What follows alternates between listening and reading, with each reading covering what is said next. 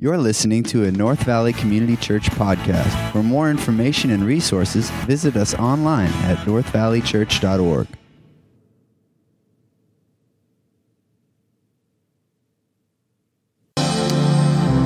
All right. Well, man, was that not good? That was a good worship time. Let's celebrate Christ. Amen.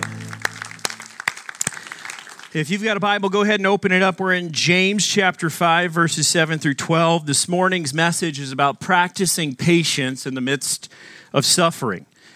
So let's do this. If you've got a Bible, go ahead and stand for the reading of God's word. And we're going to get right into it and we'll get straight to work. Amen. All right, here we go. James chapter 5, verses 7 through 12 says this. It says, Be patient, therefore, brothers, until the coming of the Lord. See how the farmer waits for the precious fruit of the earth, being patient about it until it receives the early and the late rains. You also be patient. Establish your hearts, for the coming of the Lord is at hand.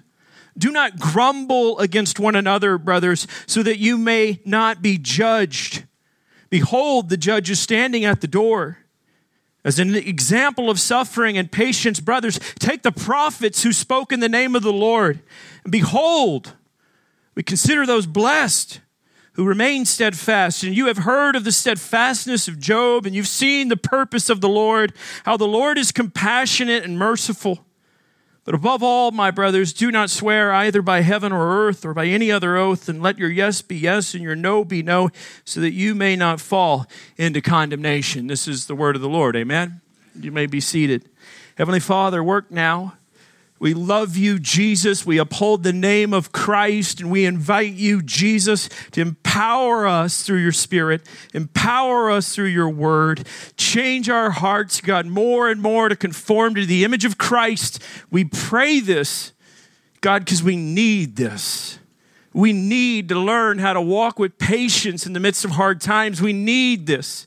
And God, we need it in every area of our life. And so this morning, we just invite you in faith and say, God, take more precedence upon my priorities and take more occupancy in the heart of my house and everything that I have, God. We pray, God, for the blessing of Christ upon our hearts and homes. In the name of Jesus, everybody said, Amen. Man, isn't it wonderful how we can make a movie theater a church? Praise Jesus, man. That's wonderful. Seven common trials that you guys are facing and I face, and this is what I taught at the very beginning in the book of James, and we're nearing the end. Next week is I'll finish up the book of James, and this morning I'm going to talk to you about practicing patience in this. And James started his epistle writing to the Christians that are spread out through Roman Empire that are facing persecutions. And these were the trials that they were going through. These are the trials that you and I go through. Trials in relationships, marriage, remarriage, and dating. Trials in parenting. We got kids, step kids, adopted kids, foster kids. Trials in finances. What do we spend? How do we save? How do we give? How do we pay off debt? Trials of faith. Some of you are here this morning because there's a trial of faith in your life, and you're here because you're looking for Christ. Good news Christ is present. Trials of faith, trials of fear, trials of God, are you really there? Some of you are facing trials of health. Just yesterday, I thought about it and prayed about it. I just received word that my father has cancer.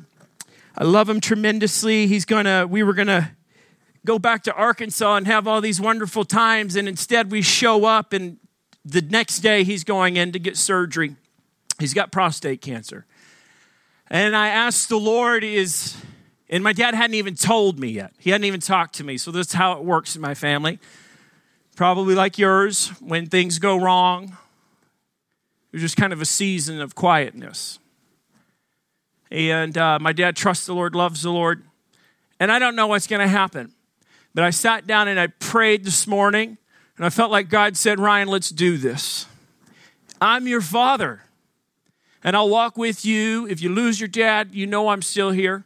And the test of your faith and my faith is how will you respond when you face a trial? And what James wants to know is do you have a genuine saving faith, or is your faith just social? And a saving faith will walk in the midst of a trial and say, God, even though I don't understand, you're good. He's a good, good father. The character and the nature of God is ought to be your number one aim and pursuit of your Christian life is to know the risen Christ, the Lord. This morning I'm praying and I feel and sense the actual presence of Christ. And I said to myself, this is exactly why I'm a Christian. Because there is a Christ who is risen and alive. And I get to meet him and spend time with him and then proclaim him. This morning, you guys are facing trials in health, you're facing trials at work and trials in school. You got all sorts of trials going on in your life. And the question comes is how are you going to live in the midst of trial? How do you practice patience in the middle of suffering? And James answers that question. He gives us seven exhortations on how we can persevere and be patient. Number one, I call this farm the faith in verses seven through eight. Farming the faith is a phrase that I've created looking at scripture and principles. Farming the faith is what I call it's the art of spiritual growth. It's knowing what you need to work on in your Christian life and what you need to wait on in the Christian life. James uses the illustration of a farmer. He says, Be patient, therefore, brothers, until the coming of the Lord. See how the farmer waits. Let's say that together. See how the farmer waits. Number one, if you're going to learn how to pr- be patient in the midst of trials and suffering, you need to farm the faith. Let me give you a few farm the faith moments in the first few months of my wife and I moving to Phoenix. I remember crossing the state line uh, coming coming across, I guess I forty it was, and then you you kind of you're driving through nowhereville, it feels like, and then all of a sudden you come out on these beautiful uh, stretches of mountains, and we were coming from uh, the east side of of I forty and coming west, and I remember I pulled off at a little truck stop and I was driving the big U Haul and I'm cranking like some Chris Tomlin or something. I'm worshiping the Lord all by myself and my family's behind me. And I'm like, we got to pull over and give praise to God that this is the land He's called us to. I was feeling like an old school Israelite. Okay? I'm like, we need to set up some rocks or stones or do something. So we pull over and I get this dirt and I put it and I hold it in our hands. And my wife's like, What are you doing? This is kind of weird. That's not holy dirt. And I'm like, It is today, baby. And so we circle in a circle, and, and you know, we don't even have Maya yet. We hadn't even met little Maya, the little girl we're, we're going to adopt two years later. And I got Sam and Riley right beside me, and I said, Sam, hold this dirt in your hand. This is the land God has called us to. That's why we gave up everything in Arkansas. That's why we came out here. This is the land, the very physical land that God chose to bring you, me, your mom to this place because He has a plan. We'll preach the gospel. People will get saved. There will be a church established. This is the ground in which He's called us to. And now they're getting a little fired up, you know. Okay, daddy, preach on. And so I give them the dirt and we start holding the dirt and they're like, This is the land, Lord, this is the land. And I look around, I'm like, This is getting kind of spooky. So I'm like, All right, get the dirt, put it in a glass jar, put it in a plastic jar, whatever. We get in the car, we drive a little further, pull over at a truck stop again because the kids got to go pee pee every few minutes. You know, when are we going to get there? When are we going to get there? When are we going to get there? It's like, you know, I don't know. We'll get there. When we get there, we'll get there. So we stop and I look and there's no beautiful holy sand in the little cup. I'm like, where's the, where's this, where's the holy dirt? And Riley's like, oh, I poured that out the window a long time ago, Daddy.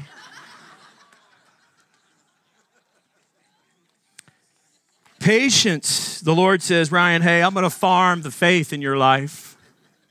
Trust me, a little bit later, when we got to Phoenix, uh, we unloaded the U Haul. It's like 190 degrees outside. And I unloaded an entire U Haul all by myself. We didn't know anybody in Phoenix when we first got here. Unloaded that thing. I sweat droplets of blood. This is what James says Be patient, therefore, brothers, until the coming of the Lord. Be patient means long tempered, it means long fused. James mentions it three times in four verses. If he repeats it, it's important? Why is it important? It's a sign of your saving faith, not a social faith. If you are patient, it's a sign of the fruit of the Spirit working upon your life, that there's a manifestation, a holy sealing and filling of the presence of Christ upon your life that enables you to endure all your pain, all your suffering, because it's not you at work in you, it's Christ at work in you. Patience is important because it's the sign, it's the symbol. You wear a wedding ring to show you're a Christian. Well, if you had spiritual lenses, patience is the sign that you're a Christian. Because when hard times hits, everybody wants to know, do they still have faith? Where is their God now? Patience is important. It's a standard for those who want to live holy. It produces character. Patience promotes wisdom. When you're patient and you don't fly off the handle in your impatience, there's this thing that occurs It's called the Holy Spirit's working upon you and you get wisdom to work out of. But when you're impatient, you're foolish. James calls us to be patient. Patience preserves relationships. How many impatient people do you know that have burned bridges rather than built bridges because they're impatient? Patience is crucial. James says it's this coming of the Lord. We've got to be patient. He says, brothers, he's calling, he's, he's loving them. He's speaking to the church. He says, until the coming of the Lord. They believed that Jesus was really coming back. There is no good Christian theology that has an absence of the a hope and a waiting of Jesus Christ. It says the coming of the Lord. That's an eschatological term. It means that the end is coming, that God's arrival will happen on earth, that his power and presence and bodily form will appear. And the next big event on God's calendar is Jesus' return. On God's timetable, that's the next event. That idea appears 500 plus times in the Bible. It'll be a dramatic, unmistakable event like a flash of lightning across the sky, according to Matthew 24. Jesus will return. Look what he says see how the farmer waits for the precious fruit of the earth. The farmer would have been a small Palestinian farmer, had a small plot of land that was provided for their family and extended family. The farmer would have needed to learn how to work the ground, work on planting seeds, and wait for the fruit. You seen that commercial? It's like a Yoplait commercial, a yogurt commercial, and their farmers are out there in the field and they're gonna get these peaches off the tree, and the girl farmer's standing down on the ground, and the guy farmer's standing on the ladder, and they're waiting for the fruit to be ripe, and she yells, and he's wanting to grab it. He's trying to grab the fruit, and she says, Not yet, not yet, not yet. And then she goes, Grab that peach. Okay, none of y'all seen it. So at my house, my little Maya always walks around and she goes, Not yet. Not yet. you guys got to watch that commercial. There's some things in life you need to work on. There's some things in life you need to wait on. Farm the faith. You need to work on patience in your marriage. You need to work on patience in your parenting. You need to work on being a godly single man or woman and be patient. But then, yet, there's this side of the spiritual life that as a farmer, you need to farm the faith. You need to wait on God. There's nothing you can do. You can't make your husband or your wife mature in their faith with your words or your actions. You need to wait on God. In your parenting, you want that kid to respond, you want that kid to do right. Turn them loose. Wait on God to change them. Are there things you need to work on? Absolutely. But a good farmer who farms the faith says, I figured out what it means to work on things in my life, and I figured out the areas I just wait on God. James gives us that illustration so that we'll know how to farm the faith. He says, being patient about it until it receives the early and the late rains. These early rains would have been in the fall season. And the late rains, which were incredible, there's three quarters of the rain would happen in the very last part of the rainy season, right before harvest. So the farmer by nature is an anxious person waiting on God, would you please send the rain? And for these little poor peasant farmers, it's the difference between life and death. James says, be patient about it until it receives the early and the late rains. You also be patient. Establish your hearts, for the coming of the Lord is at hand. He says, establish. It means to strengthen yourself. That's something that you need to work on. Not being tossed around by every wave of the sea. James said that earlier. But you need to establish your heart, be strong. You go, I don't have strength. Good, God does. He's got more than you can even imagine. He is omniscient, all knowing. He is omnipotent, means all powerful. Establish your hearts for the coming of the Lord. Coming of the Lord, this is Jesus' return. In Acts 1, the disciples witnessed that Jesus ascended into heaven and then descended to meet with them. And all of a sudden, after he gives his command and his power and his presence falls upon the disciples, after his resurrection, ascension, and then he comes and appears to them more than 500. And this is why Jesus reigns above every other prophet or priest or every other God wannabe, because he actually shows up, actually verifies, says, Thomas, here's the holes in my hands. And so we get this record of Jesus and all the miracles and all the testimony and all the power. Jesus is Lord. In the book of Acts, it says that Jesus then ascended back into heaven like on a cloud. And the disciples are just stuck staring, like, holy smokes, there he goes. And they're just watching. And he had already told them, like, you need to go, go preach my gospel. And he, they're just like this.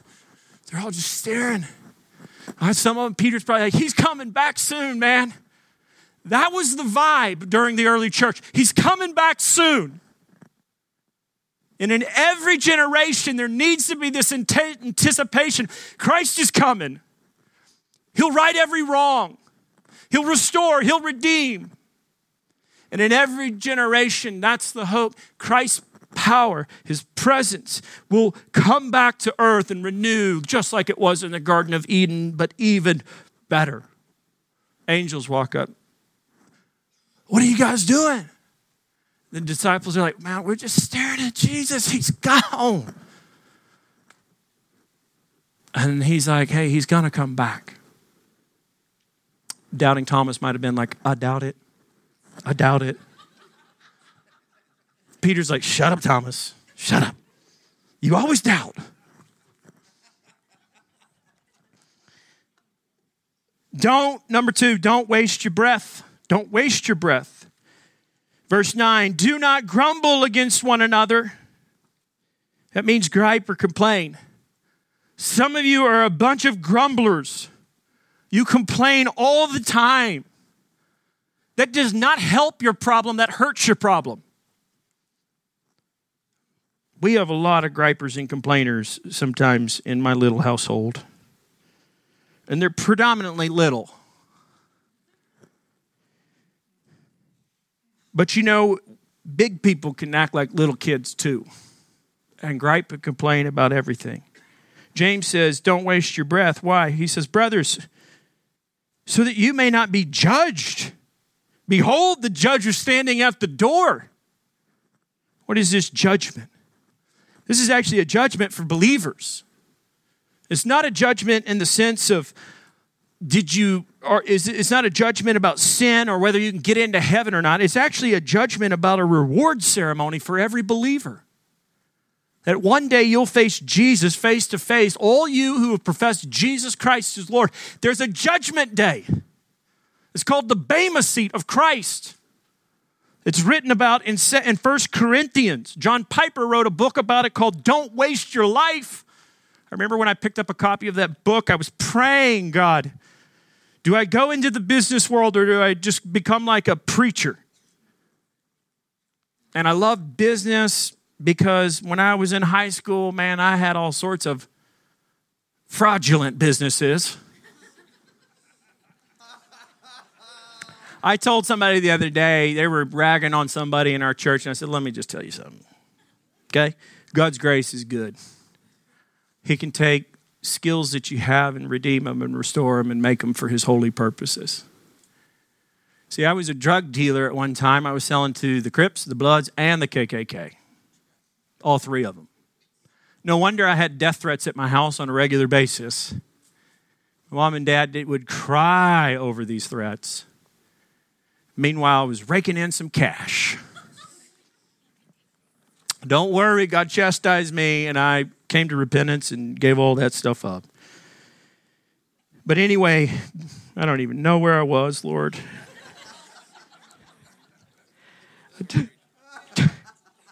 I have ADD, okay? Oh, it's a reward ceremony. That's where we are.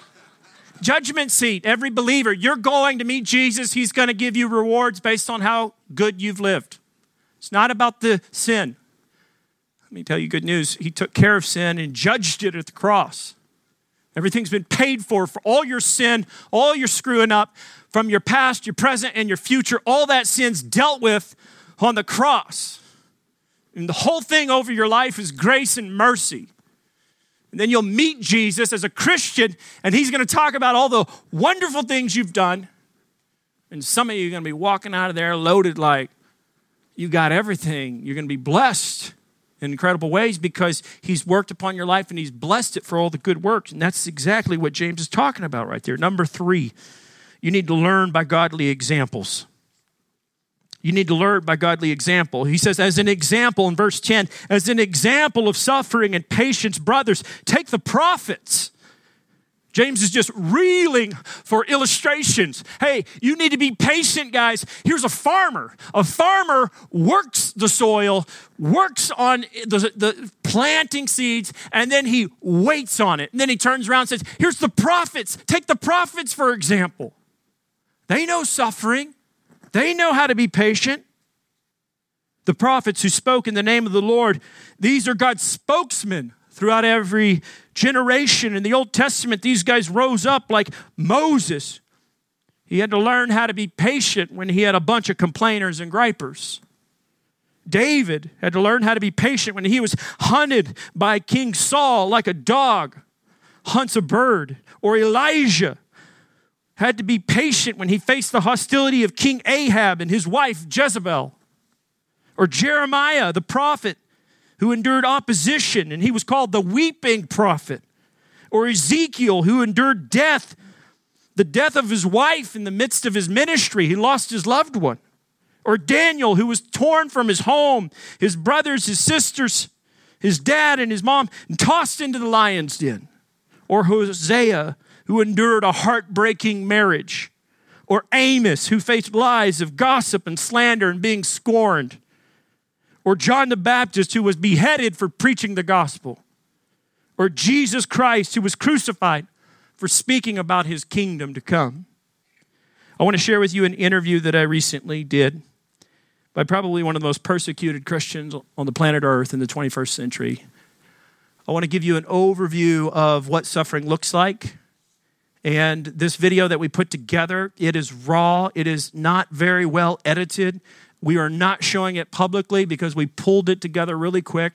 I had the opportunity and the privilege to interview Pastor Saeed, and uh, he's from Iran. And so I was uh, had this opportunity while I was in Phoenix recently. A gal by the name of Lisa Lejeune. She uh, hosts a women's Bible study, and she invited. She'd been praying for Saeed for years and years, and God miraculously, this man was imprisoned for his faith, uh, sentenced to eight years in prison. Uh, Lisa uh, Lejeune is a friend of mine. Her husband, Rob, right there, serves as a mentor to me. Uh, they're a wonderful, godly couple. Uh, they, they are uh, kind of have a ministry where they uh, do women's Bible study, and Rob just supports and encourages his wife. And then next year, we're doing that women's Bible study here at North Valley this fall. And Lisa's going to be uh, helping lead that up, and we're going to be looking at the life of David and all the ups and the downs. And so I was invited to pray for Pastor Saeed, uh, along with many other church pastors from CCV to uh, Community Church of Joy to Trinity Church to Hope Church, and just pray for God's uh, help and assistance upon this man who has obviously been used by the Lord but is undergoing tre- tremendous suffering even now. And so, watch this video. Check this out.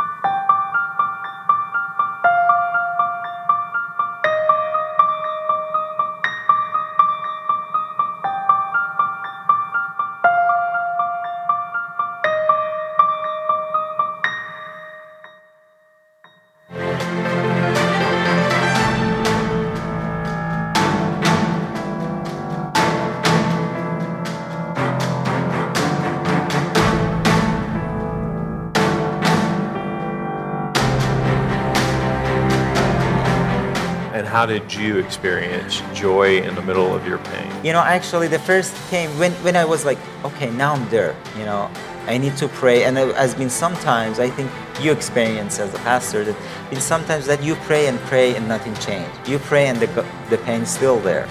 So the only way is just like focusing on the God's promises and going back to Bible and just find that what really God is doing into your real life and how you can just change that pain to the joy and rejoice in the Lord. For me, it was when I just start praying and changing my praying to thanksgiving Lord and worshiping Him. Sometimes when we just praying to some subject, we are just kind of like clinging to that one, and when until it doesn't remove, we still have that pain. But sometimes God wants us to just go one step forward and just start thanks, giving thanks and thanksgiving everything the situation that you are in it because of your pain Yeah. And when you find it out that your pain is just because of Christ and because of His kingdom, so you need to get the like a kind of like a mindset of the eternal life, because something never changed probably in your life on the earth. But when you when you put all of your you know attention and focus on what thing is really happening in the heaven, as Job has, So, from your perspective, how important is suffering for Christian spiritual growth? Uh, I can tell you, maybe, you know, actually surprise you. I can tell you suffering is a blessing. It's a blessing. You know, so many people, they don't, they think if they have a, like a safe life, easy life, they are blessed. Which maybe sometimes is true, you know, but sometimes if you don't have this suffering, you're gonna easily go to sleep. You know, I see that so many times persecution and suffering help the churches to grow and increase and be awakened for God's sake. So I call sometimes suffering is a blessing.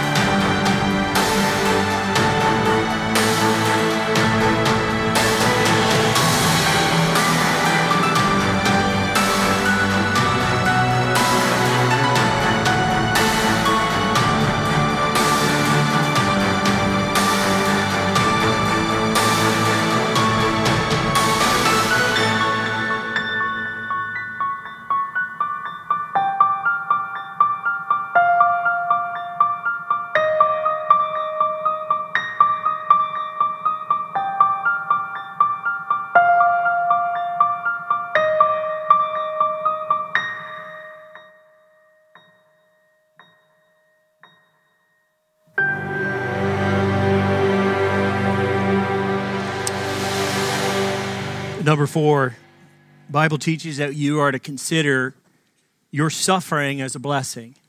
Look what it says in verse 11. James says, Behold, we consider those blessed who remain steadfast.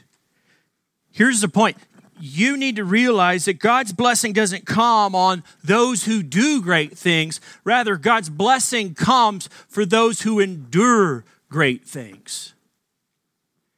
Because God gets the glory if it's not about you. So when you're weak, Paul says, God's strong. When you're suffering, Christ is present. Christ can help you. So, in the middle of your pain, you can receive patience and power because you're in an incredible place and position of dependence. James teaches us that we need to be consider all those who have suffered, and when we ourselves are, bless, are suffering, that there's a blessing. Jesus started in the greatest sermon ever. He said, Blessed are those who are persecuted for my name's sake for theirs is the kingdom. When you go through a hard time, that hard time is intended to draw you closer to God so that in the midst of your trial, in the midst of your suffering, in the midst of your pain, the very power and presence of Christ will be there. God doesn't work through people who don't need Him, who don't want Him. When you surrender yourself and say, I am desperate. I am hungry. I am hurting. I can't do this on my own. That's when you, by God's grace, are inviting the Holy Spirit to say, Well, guess what? My name is Helper. That's what I do. And the Helper comes and helps. Saeed helped me understand that suffering does two things. Number one, it brings internal blessing when you're going through persecution, hardship, suffering, whatever's going on in your life, really, really difficult, there's an internal blessing that happens. Because it provides you the opportunity for you to evaluate your own personal life and go, God, I need help. Change me on the inside. Saeed's faith grew stronger in prison. Something internally powerfully worked through him. And every suffering hardship I've ever gone through, if I depend on the Lord, something wells up inside of me, supernatural, not normal, not from Ryan, but from God, and gets me through what I'm going through. There's a second blessing, it's an external blessing. When suffering hits the church and Christians around the world, the genuine Christians, the Christians that don't have a social faith but a saving faith, here's what happens millions of Christians will be mobilized for prayer. Thousands of churches will be planted. Thousands of people, or millions of people, will come to faith in Christ. Every time in redemptive history, when we look upon persecution and suffering, the genuine church, the genuine believers in Christ, they flourish. Because in the moment of their desperation, Christ shows up. Not because he doesn't want to other times, but because that's when he's called upon the most and the loudest. So, in the moment of your affliction, call upon the Lord and you will be blessed. Number five, I'd encourage you to do this is ask God, why? Why am I going through persecution, God? Why am I going through a trial? Why, God? And you say to me, man, Ryan, I don't know if I would do that or not. It seems a bit abrupt. God's not afraid of you, He's not afraid of your questions. Why would He invite Thomas to come and look at his hands when Thomas was doubting? He didn't scoff Thomas, He didn't yell at Thomas, He didn't scold Thomas, He didn't make fun of Thomas. He said, Come here, Thomas. You don't believe? I'll show you. We serve a merciful and a compassionate God. His mercies are new every day. His compassion is limitless. So you can ask why. Look what he says in verse 11. James says, Hey, you've heard of the steadfastness of Job, and you've seen the purpose of the Lord. Here's, it's okay to ask questions about the purpose of the Lord. You can say to God, What's the purpose behind my pain, God? What's the significance in my storm, in my situation? What's the test here in my trial that I'm going through financially, emotionally, relationally, health? What's the test, God? God has purpose, God has a plan. The word purpose in the Greek is telos. It means it's the outcome, it's the goal, it's the end result. In other words, what I'm asking you to do is, is ask God, say, God, show me the end result of what you want to do with me in the midst of this hardship. And for Saeed, I asked him, What's getting you through torture? What's getting you through this affliction? And he said, I knew that the purpose was that God was going to build his church, his kingdom would prevail through my suffering. Job is the example. Look what he says, verse 11. You have heard the steadfastness of Job. James calls us to remember Job. Job was the paragon of patience. He was the supreme example of steadfastness. Job was a godly man who endured unimaginable suffering, fierce brutal attacks from Satan, the loss of children, the loss of wealth, the loss of his physical health, the loss of his reputation, the loss of his friends, the loss of the very presence of God. Job wasn't afraid to ask God, why? Why are you doing this? Four reasons why we see Job found how he found purpose behind his pain. First, there was the test of faith. God wanted to prove to the world around him that Job's faith was genuine. It was a saving faith, not a social faith. It was the real deal Holyfield. You remember him, Evander Holyfield? Look out, James is going to pull a Holyfield on you. You guys got to lighten up. Okay, number two, you need what we're going to see the purpose behind Job's pain. He's going to show that faith wins over the schemes of sin and Satan. Faith wins. Faith is more powerful than fear. Believe in the name of Jesus, and you will be saved. Believe in the name of Christ, and you will be healed. You will be forgiven. Belief is always more powerful than any burden that you may bear. Thirdly, the purpose behind Job's pain was to strengthen Job's faith. That's an internal blessing. Fourthly, there was a purpose for Job to increase in his blessedness. You're like, what about that blessedness? Job, if you read in Job chapter 42, it says God increased everything to Job twofold all of his wealth, all of his friends, everything he had, he blessed it twofold. Did God have a purpose? Did he have a telos? He did.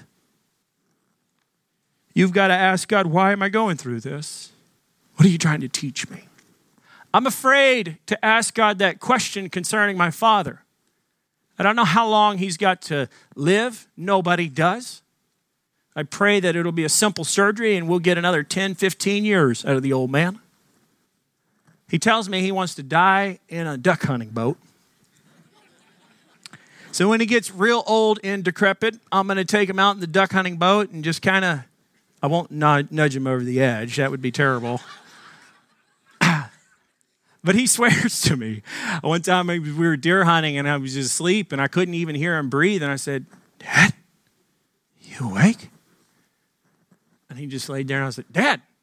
And because he told me earlier, he's like, Man, I've had some heart pains. So I thought, Lord, this is it. He's going down. I said, shook him down and he goes, I'm not dead yet.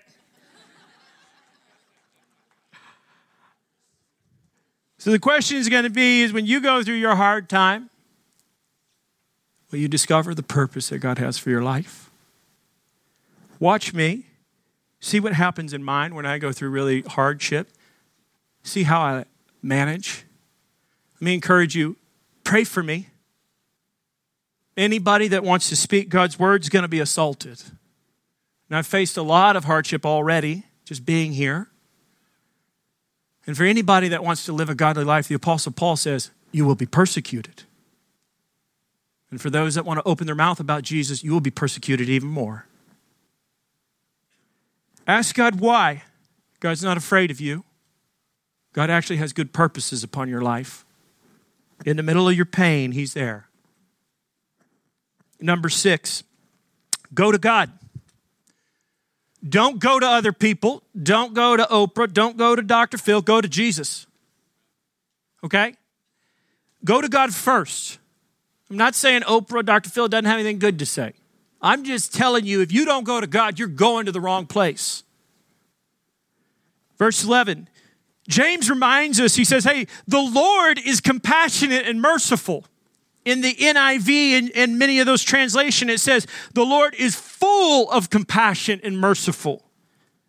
It's the only phrase in the entire New Testament. It means that he's like, God is double bowed, like he's got a huge capacity for compassion and mercy. It's like he's full, like he's just big. When my wife was pregnant with twins, she was full. She was big. She was a little, she is a little, well, she was a little petite frame, and she is a little petite frame, and she would come in like hauling a, like pushing a boat. Whew. And my, let me translate, uh, you know, so she was full. She was, I mean, uh, the the word here used in the Greek is double bowed. Like there's in Leslie, there was double business going on in there. There's there's two kids. She was hauling 12 plus pounds. Then it turned to like bigger. Okay? And my friends, you know, I was like, man, you know, she's really she she's on bed rest now, and we just need to chill. We got, we got to serve her.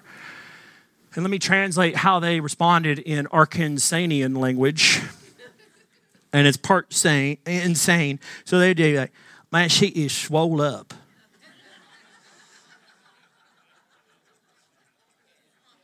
you need to put her on her back and do not let her get up. She is swole up like a tick. I was like, hey, bud, don't don't say that to my wife. Okay? Just let me talk.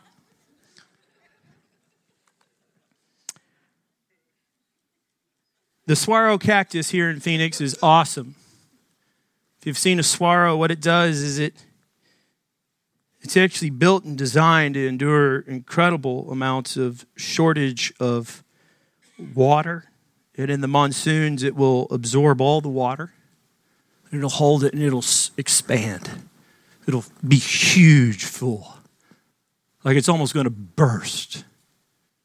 And because that swallow is filled up with water, it can make it through the hard times. Let me ask you a question Are you full? Filled up with God's compassion and mercy?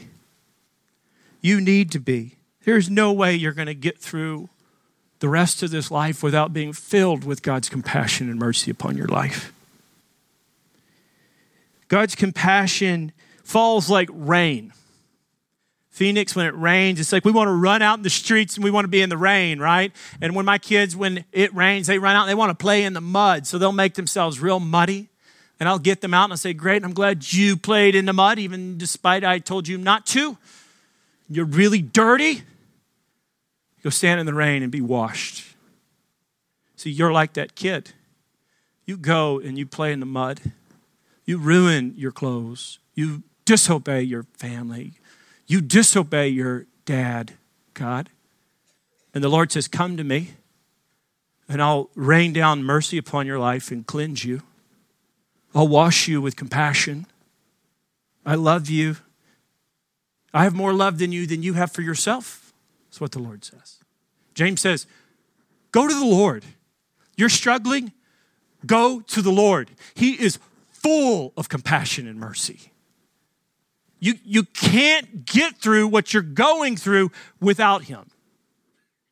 And if you do, you're a walking zombie on the inside.